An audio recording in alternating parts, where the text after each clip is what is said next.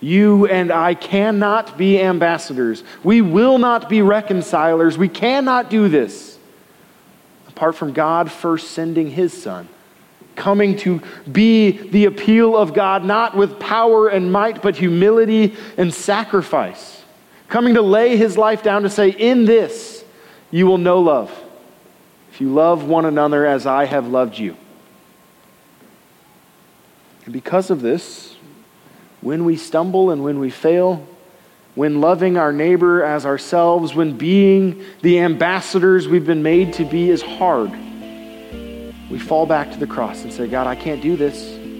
But you, you became sin for me, that I could be your righteousness. Another big fancy word, which just quite honestly means being right, holy, and good. We are all of the goodness of God for the sake of this world. And when we do it imperfectly, He forgives us and loves us still. Hi, this is Chris from The Point, a church where you can come as you are and you can text in your questions. You may not be sure what you believe about God, Jesus, faith, or the Bible, and that's okay, because faith is not about having it all figured out, and God is not waiting for you to put your life together before He'll connect with you. If you'd like to find out more about The Point, you can visit our website at thepointknox.com or connect with us on Facebook, Instagram, or Twitter at The Point Knox. Don't hesitate to contact us or join us in person every Sunday morning at 10:30 a.m. We pray this message has an impact in your life or at least makes it easy for you to connect with God where you are. Good morning. We are in this series called What's the Point? And I have to ask, what's the point of your life? Have you ever wondered why you're here or what you should be doing or why the things you're doing matter or if they matter? There is something in our core, the way we were created, that every one of us desires for the work that we do to be meaningful. And sometimes each day can feel redundant. We're doing what we did yesterday, and the work perhaps we're doing can feel maybe like it's not actually adding any value to the world around us. And at times we can feel so overwhelmed with what's right in front of us. So, what's the point? Does it even matter? Is it making a difference? Is it worth doing? Well, here at the point, at this church, we believe that every one of us shares in a great purpose, a purpose given by God. And we express that purpose in what we call our mission as a church. Here's what it is We, as a church body, one of many congregations in Knoxville, we exist to connect the disconnected to a growing and reproducing relationship with Jesus. That's it. If you're looking for purpose in your life, if you're looking for meaning in your work, that's it. You say, well, that sounds really simple, or maybe you're like, that's great, but I have no idea what that means. Let me help you. We exist to connect the disconnected. You see, the truth is, every one of us is born sinful. In our DNA, we are wired to do things against God, to do things against our neighbor, and the, even things against ourselves, things that hurt and bring brokenness and bring pain. And because we are broken people, I often say, hurt people hurt people. And our natural desire and inclination, even if we don't want to, is to cause hurt to others. And this is because way back in the very beginning, Adam and Eve did what they were not supposed to do, and they sinned. And when they sinned, it broke everything, all of creation. And so every one of us, in some way, is disconnected from God. Some of us have spent years intentionally running from Him. Some of us have tried to seek Him and He seems silent. Where are you, God? Some of us have been faithfully doing our best to walk with Him day in and day out, and yet we find ourselves still living lives of sin we don't know how to shake. And maybe because of our faith, we're even embarrassed to admit these are my weaknesses and my struggles. And so sometimes we feel the need to put on a face and act like we've got it all together, which is really just being dishonest to everybody, including God. And so every one of us is in some way disconnected, and yet Jesus has freely welcomed us back. Jesus has invited you and me wherever you are, wherever you've been, even wherever you will be, to be welcomed into his arms of love. And so to be connecting the disconnected is to see that our life is continuously about helping those around us, including ourselves, walk with God, discover his grace and his love and his forgiveness. Connecting this disconnected is recognizing that every person you meet today has something in their life that's not quite okay. And you have an opportunity to bring hope or to bring strength or peace or comfort into that place of struggle they're walking with. So we exist to connect the disconnected, but it's not just aimlessly connecting them at something or, or at anything. It's not connecting them with Sunday morning or our live stream or connecting them with our events or our programs or with myself or Adam or Emily. No, it's not any of that. To connect the disconnected is to connect them to Jesus, specifically a growing and reproducing relationship with Jesus. Anybody in here have a significant other, somebody you kind of like? Only a few of you, okay. We'll do some marriage stuff next, I guess. All right. If you don't have that person, but you have a family member or a friend or somebody you really care about, how many of those relationships really thrive when you spend just a few minutes a week saying hello and then leaving? Few of them. See, Jesus is not just an abstract idea. He's not just an invitation to believe in something 2,000 years old. No, Jesus is real and he's personal and he loves and he cares. And so to have a relationship, to be connected with Him, is to learn each day to walk with Him. Walking with Jesus is not much different than walking with others. When you and I spend time hanging out, there's a truth that's going to happen. Either you're going to become more like me, or I'm going to become more like you. Or we're both going to become more like the other, and either way, we are changed. If you don't believe me, take a look at couples who've been married like 50 or 60 years. Have you ever seen these couples? They can like look at each other and have an entire conversation without saying anything, and maybe the only thing that comes out is, yep. And you're like, what just happened? And not only that, their mannerisms are very similar, and the things they do talk about are very much the same. And you can talk to one, and it sounds like and feels like you're talking to the other. The, the truth is, when we live intimately with another, we will become like them. And so to be connected to Jesus is to learn to walk with him. And as you're walking with him, to begin to become like him. And if you become like him, you're going to start doing the things he does.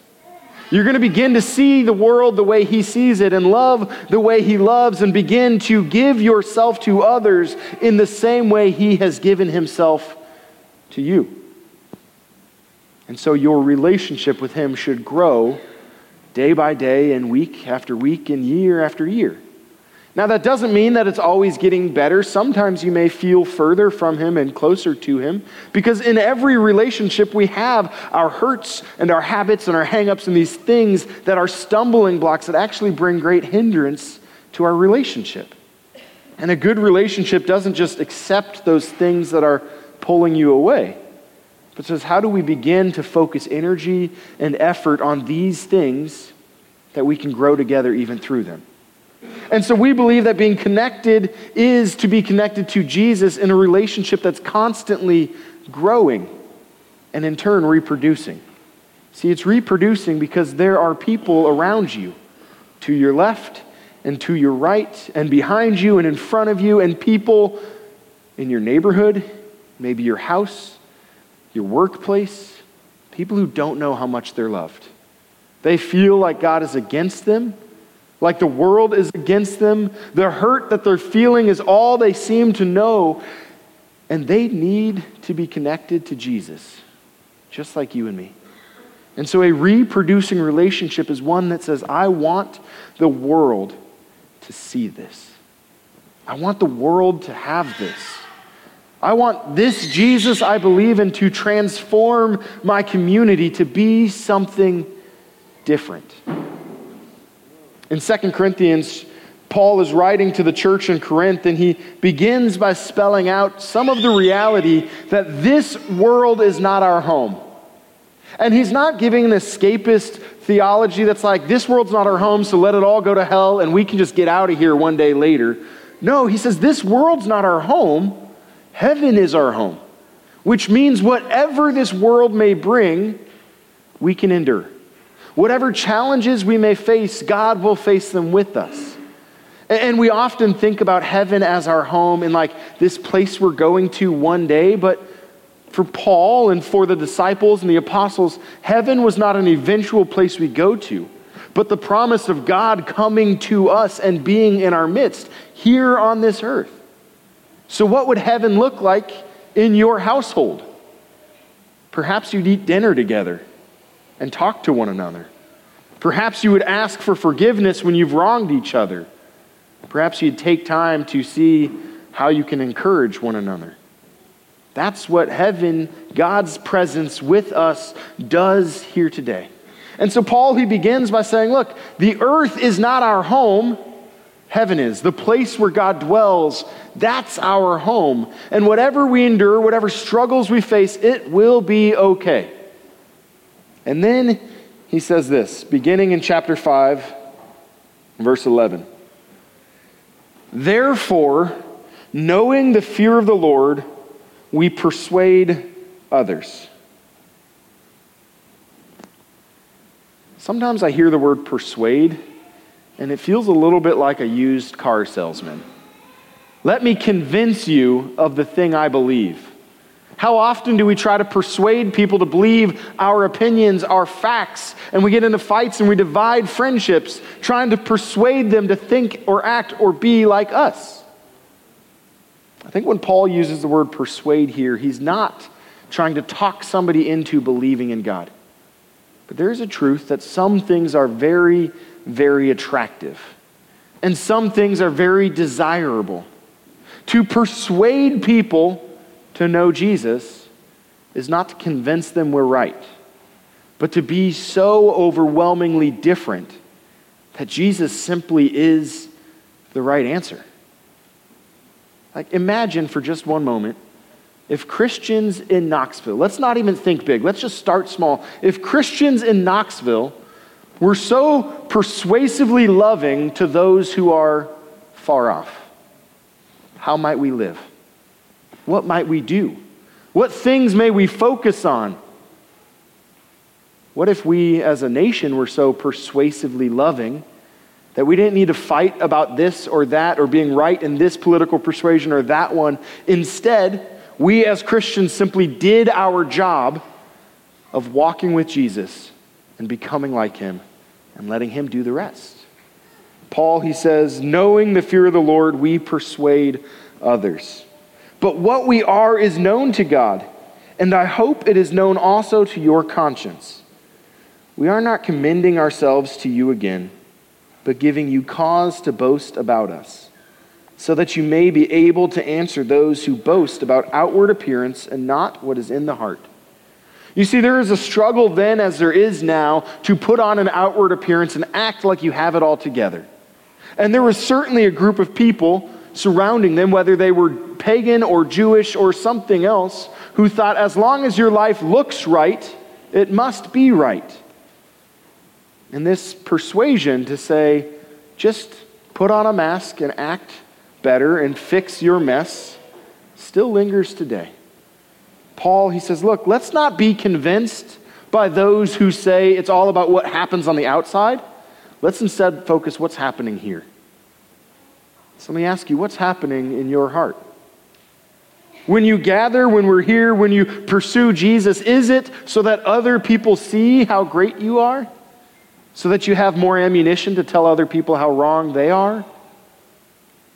Or is it because He is our solid rock, our firm foundation, the one who would give everything for you and me? Paul, he says, Look, I want you to be able to boast about us. And we often see boasting as, as bad, right? Because pride is bad. But there's a kind of boasting that can be really good. A confidence that is secure in another can be a good kind of boast.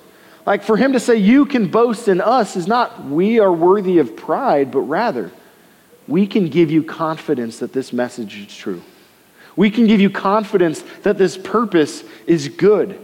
We can give you confidence so that when others come confidently telling you something different, you have something to fall back on and say, No, I'm not going to focus on what's exterior, but what's in the heart. Then he continues For if we are beside ourselves, it is for God. If we are in our right minds, it is for you. I like that. Paul's like, look, if we're kind of crazy and nuts, it's because God made us that way. But if we seem to be sane and logical, it's because you need us to be.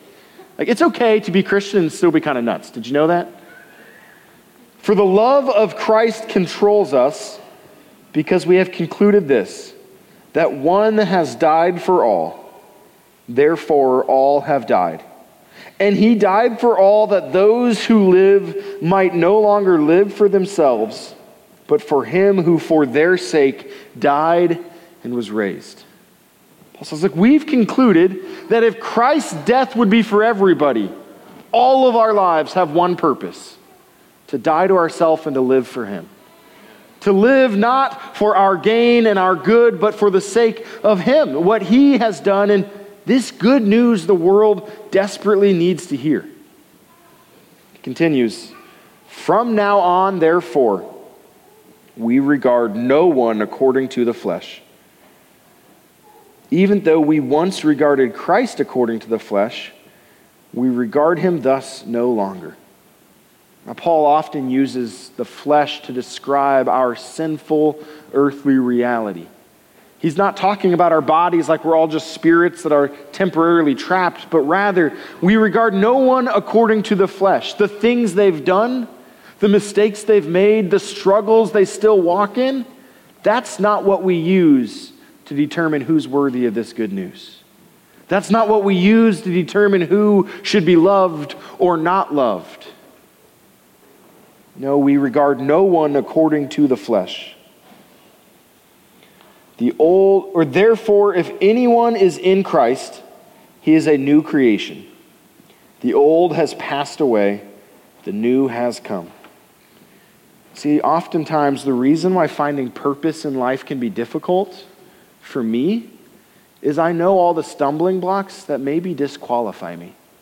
I know more than anybody else all the reasons why I should not be qualified to stand here today and share with you this good news. Why I am not qualified to tell you about what he's done. There's a whole long list of my own broken, sinful truths that I don't want people knowing. And it's tempting to be filled with shame and regret or confusion and doubt in such a way that we allow ourselves to be disqualified from the work God is doing. Say, I couldn't, I certainly couldn't tell my kids about Jesus because they may look at me and see all of my sinfulness. If I tell them about a new and better way of living than the one I live, they're going to look at me and say, You're a hypocrite because you used to do these things.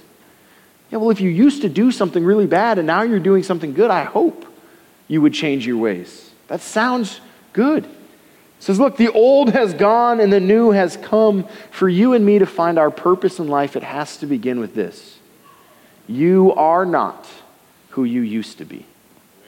Period. And better yet, you will not be who you are today because there's something better coming. The more you and I walk with Jesus and become like him, the more who we used to be falls away, and we say, That's not who I want to be today.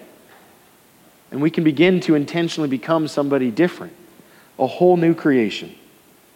All this is from God, who through Christ reconciled us to himself and gave us the ministry of reconciliation. That's a really big, fancy word, reconciliation. So let me make it super simple. One of the definitions I found I just loved reconciliation is restoring broken friendships. Hmm. You and I have been reconciled. Our broken friendship with God has been restored. Our broken friendship with His perfect love and grace and kindness has been restored, that now God looks at you and He calls you His friend. He calls you His son and His daughter. And then He's given us a ministry of reconciliation. You and I are to be about restoring broken friendships. Imagine if that's what we lived for. If every time you went to the grocery store, you were looking for an opportunity, where is somebody who needs restoration? How can I speak that over them today? Maybe as simple as not being angry when there's a line and instead saying, Hey, I get it, you're working hard, thank you, I appreciate it. It may be a little bit more complicated. Maybe when you go to the grocery store, there's an opportunity to talk to somebody who you live near, and you're like, I've been trying to avoid them, and here I am, I have to talk to them. And you should actually take time to apologize for the ways you've been trying to avoid them. Right there in the grocery store. Wouldn't that be great? If you're picking up some milk and somebody's like, hey, I've actually been trying to avoid you because I really don't like you, and that's wrong. Will you forgive me? He's so weird, right? People would certainly think we as Christians are crazy if that's how we lived. We've been given a ministry of reconciliation. What about with your boss at work who continues to treat you poorly? How do you restore that relationship well? How do you live as an employee who's faithful every day, even perhaps to a tyrant, so that in your faithfulness they can see there is a God who truly has made you new? We've been given this ministry of reconciliation. That is, in Christ, God was reconciling the world to himself, not counting their trespasses against them, and entrusting to us the message of reconciliation. Have you ever thought about that? The God of the universe who spoke all things into being has one plan, and his only plan is for you and I to be the bearers of good news to a world that needs to hear it. Yeah, I know angels can show up and people can have dreams, but you know what happens more often than not? God has given you this promise and told you to share it.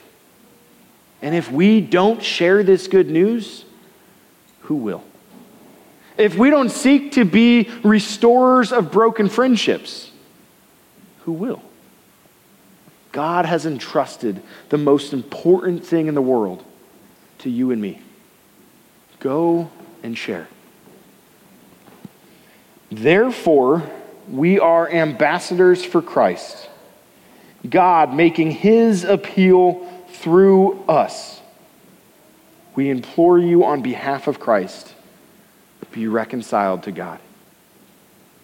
I love that Paul chooses this word ambassador. See, an ambassador doesn't just sit in their house and send lovely messages. Doesn't just sit back passively and say, when they're ready, they will come to me. No, an ambassador is one who is sent out on behalf of another, sent out to speak the truth of another, the persuasion and the perspective of another, sent out to be the other for the one they're sent to.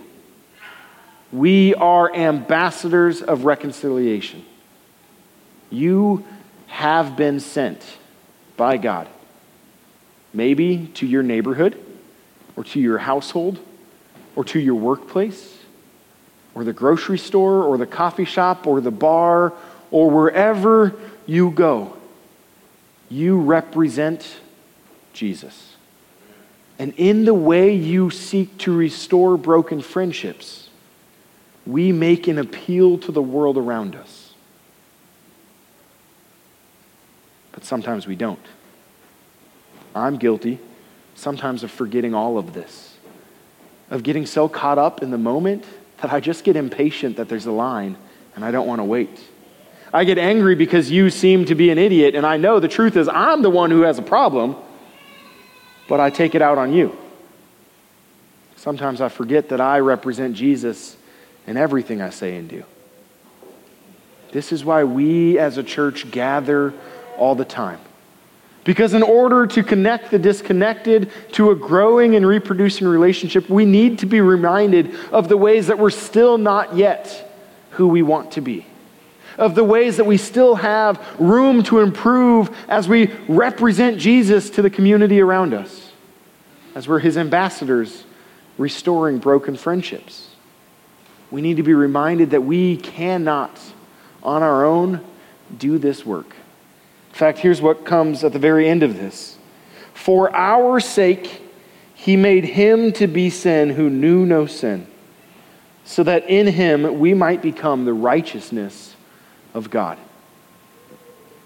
But for our sake, he made him who knew no sin to be sin you and I cannot be ambassadors. We will not be reconcilers. We cannot do this apart from God first sending his son, coming to be the appeal of God, not with power and might, but humility and sacrifice, coming to lay his life down to say, In this you will know love, if you love one another as I have loved you. And because of this, when we stumble and when we fail, when loving our neighbor as ourselves, when being the ambassadors we've been made to be is hard, we fall back to the cross and say, God, I can't do this. But you, you became sin for me, that I could be your righteousness. Another big fancy word, which just quite honestly means being right, holy, and good. We are all of the goodness of God for the sake of this world. And when we do it imperfectly, He forgives us and loves us still. There's another really powerful and wonderful truth to this very end. For our sake, He made Him to be sin who knew no sin, so that in Him we might become the righteousness of God. Far too often, our appeal as ambassadors becomes let me tell you your sin and your brokenness. And yet, that's not how Jesus came. He came instead knowing fully all of our sin with grace and mercy and love. He came to heal those who were hurting, to set free those who were enslaved. He came to bring life to those who were dead. And he invites us to do the same rather than look first upon their sin and say, if only they change these things, then I can share with them this good news. Rather than looking upon all their brokenness and saying, you're too much of a mess, somebody else needs to help restore that relationship. We get to become all things for them.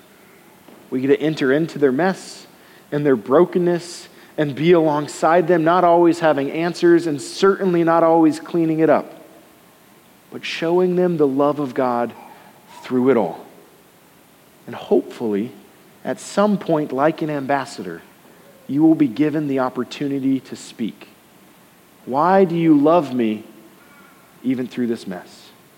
Why do you forgive me when I continue hurting you? Why do you offer words of comfort in this crazy time? We can tell you because we have a purpose that will never fade that will always have meaning and value and always be at our fingertips ready to do, wherever you are and in whatever role you serve.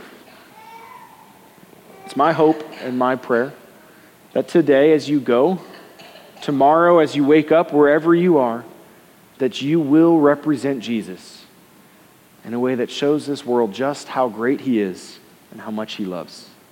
Will you pray with me? God, we come before you and we confess that we are broken, and yet you use broken vessels like us. Imperfect people, you became sin and took on all of our flaws and all of our brokenness and bore it on the cross that we could live as your righteousness. Make us today pure and holy, right before you. May we be restorers of friendships, connecting people to you walking with you and becoming like you and doing all the things you did. That through us, our neighbors and our families and our coworkers, our community, our city, our state, God, that through us, this world would know that you have restored all things. You've reconciled us to God, and we are yours forevermore. We pray all of this in Jesus' name. Amen. Now, this morning, we get to do something we don't do very often, and it's something I have a mutual love hate for.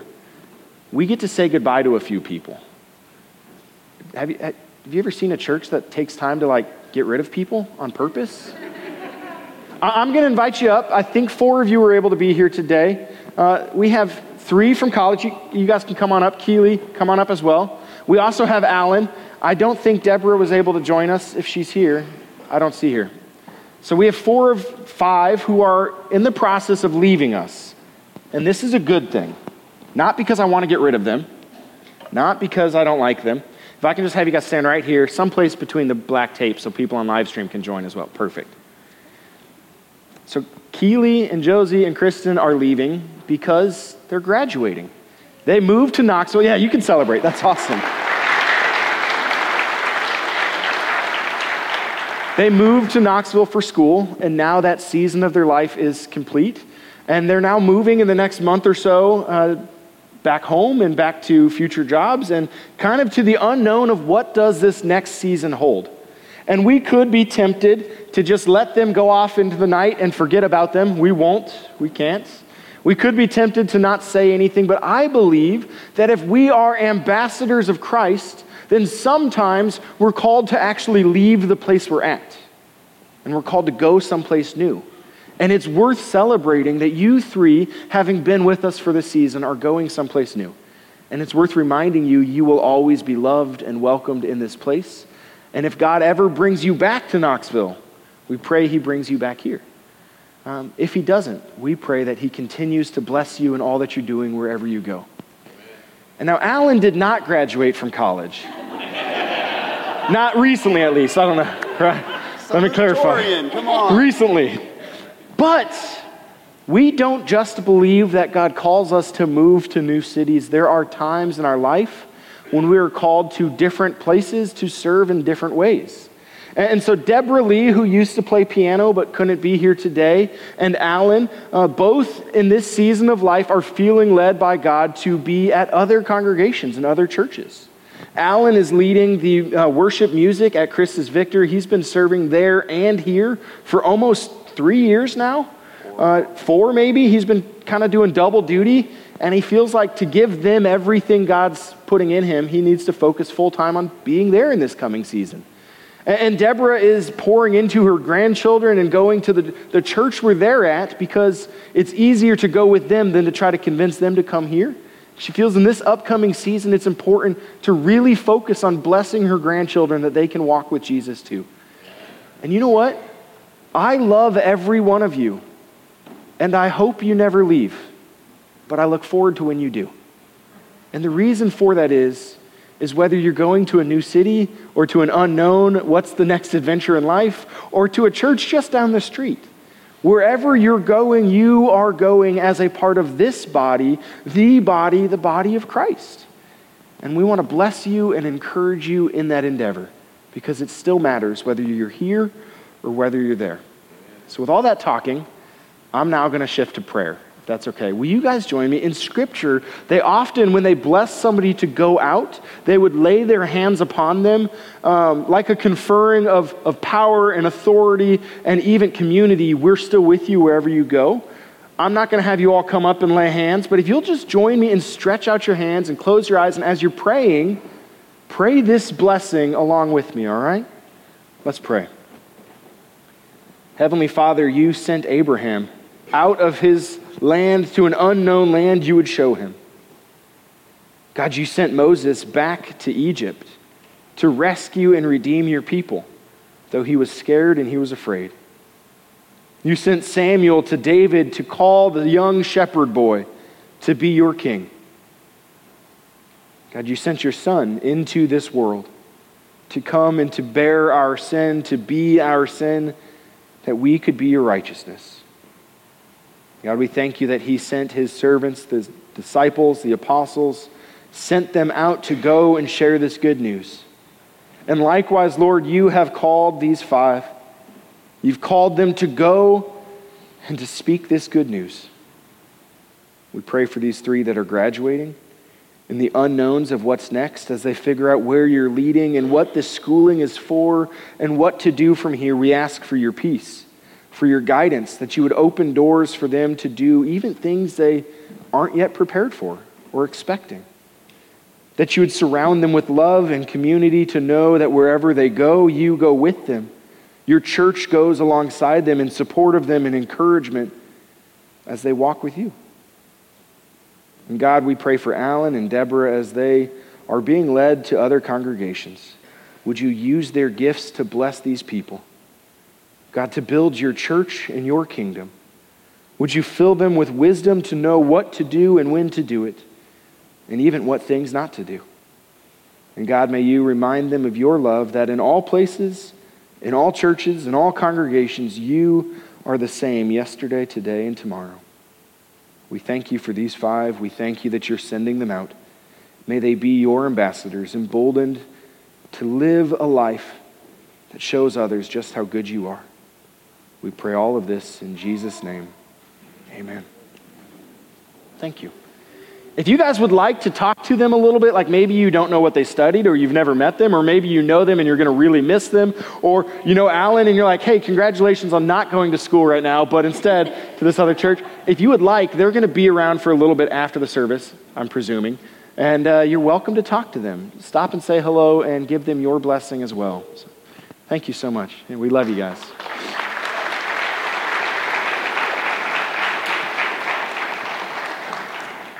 As we continue our worship together, we're going to collect an offering. We believe in this place that our finances are an opportunity to partner with the work that God is doing. To say, God, I believe that through this congregation and the people here, you are working in this city to love and to make an appeal to this good news. And so, if you want to partner with us today through this offering and you came prepared to give with cash or check, you can do so in the popcorn buckets in the back as you exit. If you filled out one of those physical Connect cards with a way we can pray with you, you can put those in those buckets as well.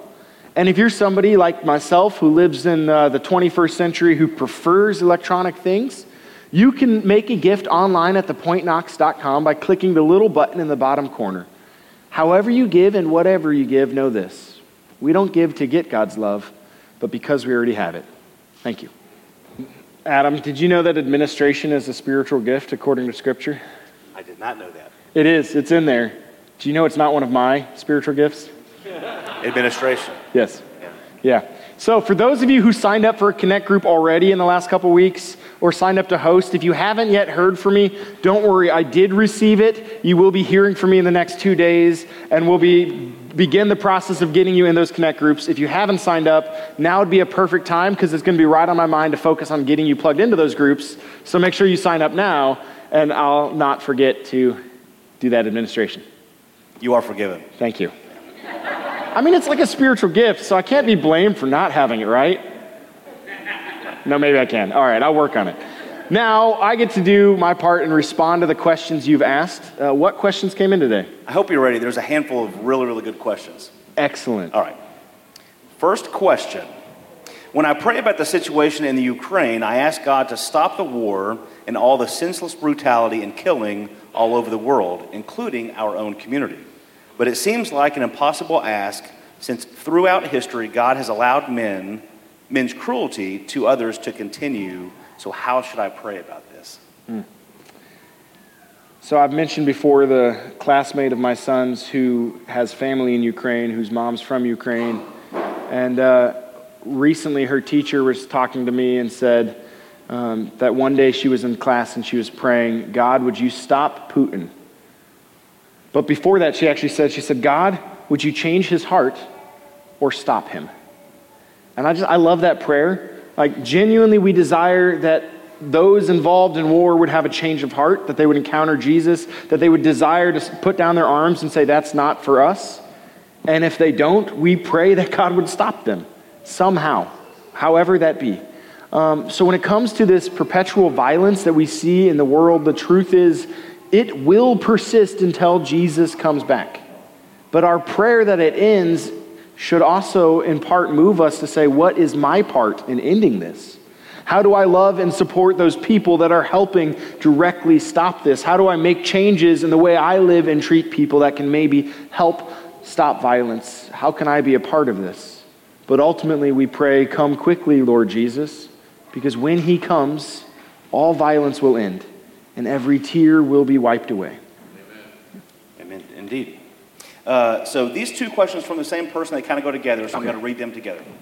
It says, Do Lutherans believe in the rapture? Please explain. And if you love the Lord with all of your might, what happens when you die? Do you go straight to Judgment Day? Do you go to be with the Lord immediately? Do the dead rest until he comes back for the quote unquote living and the dead?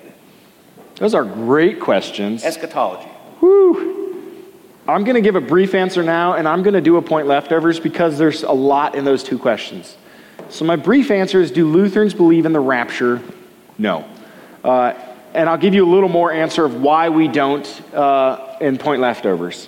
Um, the simplest thing is we believe that everything is already set. Jesus could come back tomorrow. He could have come back a thousand years ago. We don't know when he's coming. No one knows the hour, but we know he said, Be ready and be watchful. And so we watch and we wait and we eagerly desire his return. That, in fact, that's how the Bible ends with the prayer of the Holy Spirit and the church praying, Come quickly, Lord Jesus. So, no, we don't believe in the rapture, and I'll, I'll go more into why we don't in our point leftovers on social media later this week. Now, the second part do we go immediately to, to be in God's presence when we die, or do we. Was there more to It that? says, Do we go to be with the Lord immediately? Do the dead rest until he comes back for the living and the dead? The answer to that is we don't know.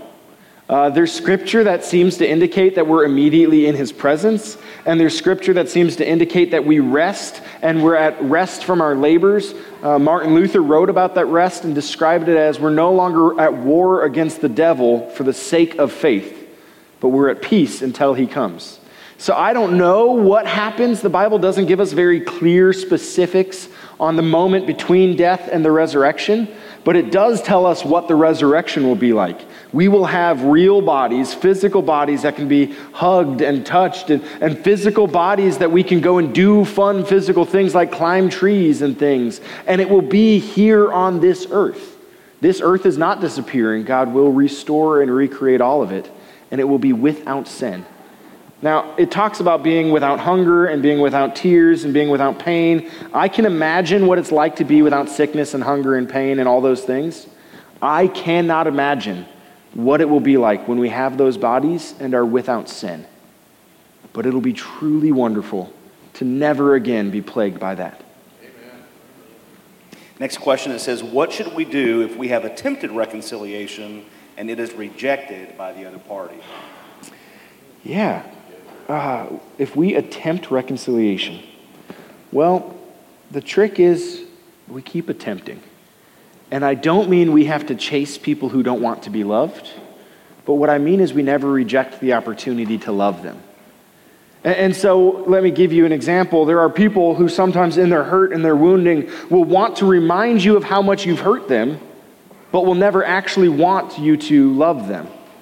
And so when they remind you, you don't have to beg and grovel and say, please let me back in your life and let me be. No, instead, what you can do is say, hey, I love you and I'm sorry. Will you forgive me? And if you'd like, can we maybe talk more about it?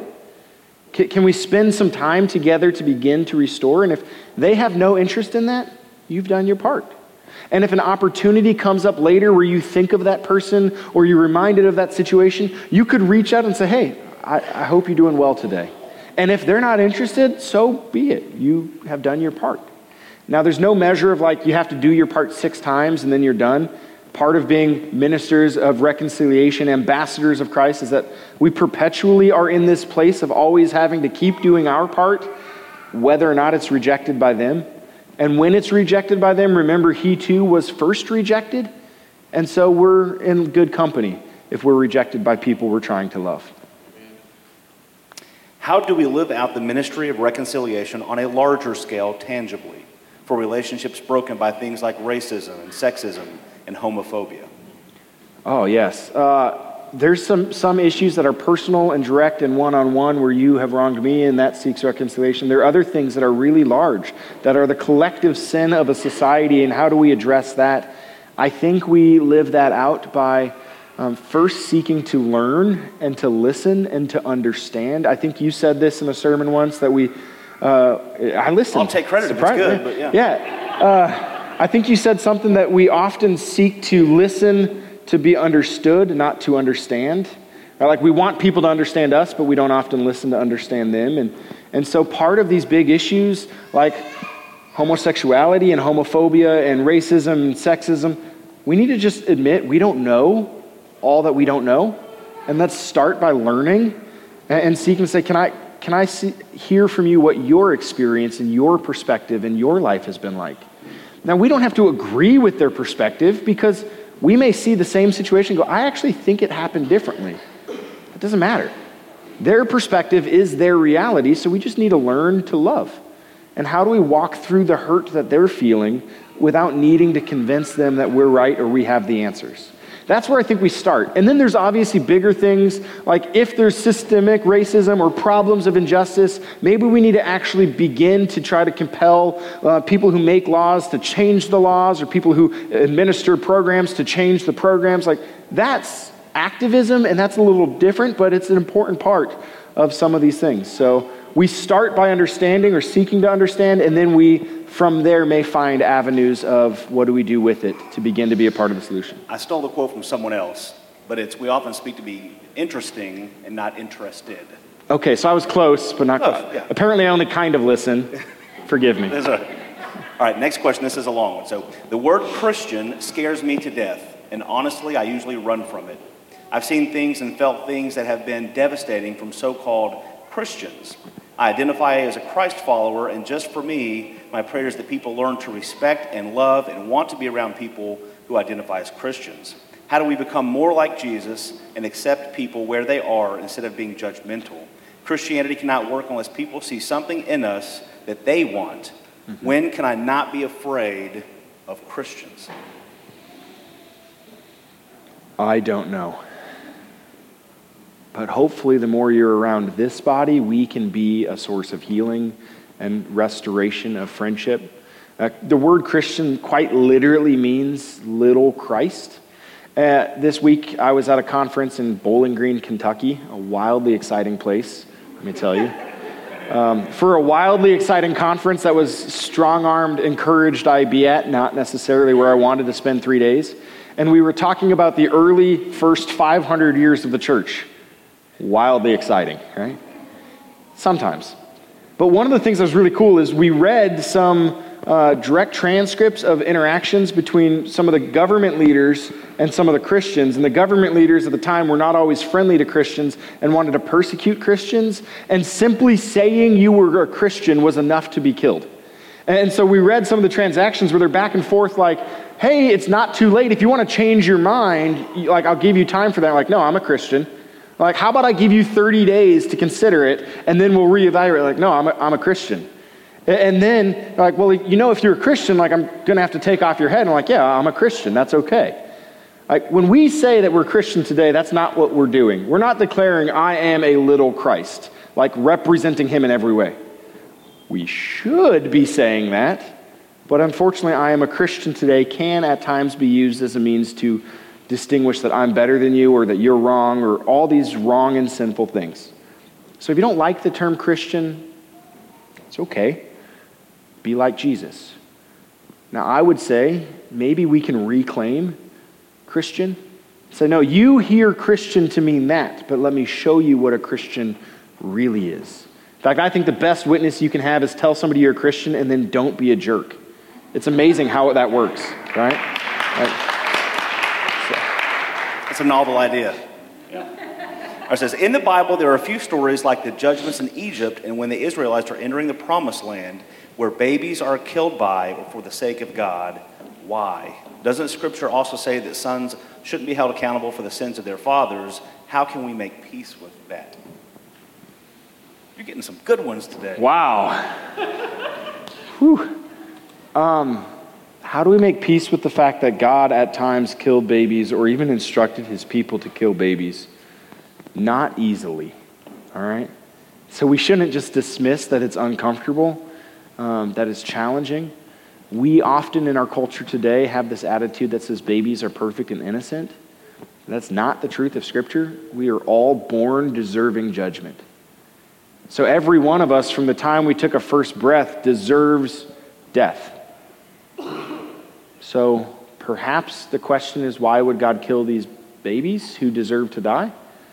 Or perhaps the question is why would God spare some of us with his grace? Why would he not destroy all of us when that's what we deserve? Even more so, why would he send his son to take our place, to suffer and die on our behalf? That question has a very different weight. Um, and then there, I think there's like a second part of this. Wasn't there, or is it just Uh, judgments in Egypt, doesn't scripture say the son shouldn't be held accountable? Oh, sons. father? There's also a truth that in Christ there is freedom. And so your parents' sin will affect you. We know this to be true when we talk about how the cycle of abuse continues, right? If you're from an abusive family, you're more likely to be abusive. And it's not because you're somebody who's like, you're a bad person because you come from abuse, but because that's what you've learned. And so the sins of the father are passed on to the next generation, but they don't have to be. In Jesus, you can break that cycle and say, I refuse to be abusive. I refuse to be an alcoholic. I refuse to do the things that have destroyed my family in the past. And I get to change the future of my family. And, and so, um, yes, the sins of the Father are passed on, and also in Jesus, everything changes. So, Uh, so one of the last times I was up here with you, I had on a plaid shirt. Yeah. And someone texted in, is there a lumberjack convention in town? and now we're both wearing like blue Do you shirts. remember that? No, the one this morning says, is there a Mr. Clean convention in town? Uh, you guys are great. the next time Emily wants to hand a mic over, I'm just going to give it back. So. Yeah, excellent. All right, one last question, uh, and this is, I think, one of the best ones of the morning. Were there dinosaurs on Noah's Ark? Possibly. Oh, you want more?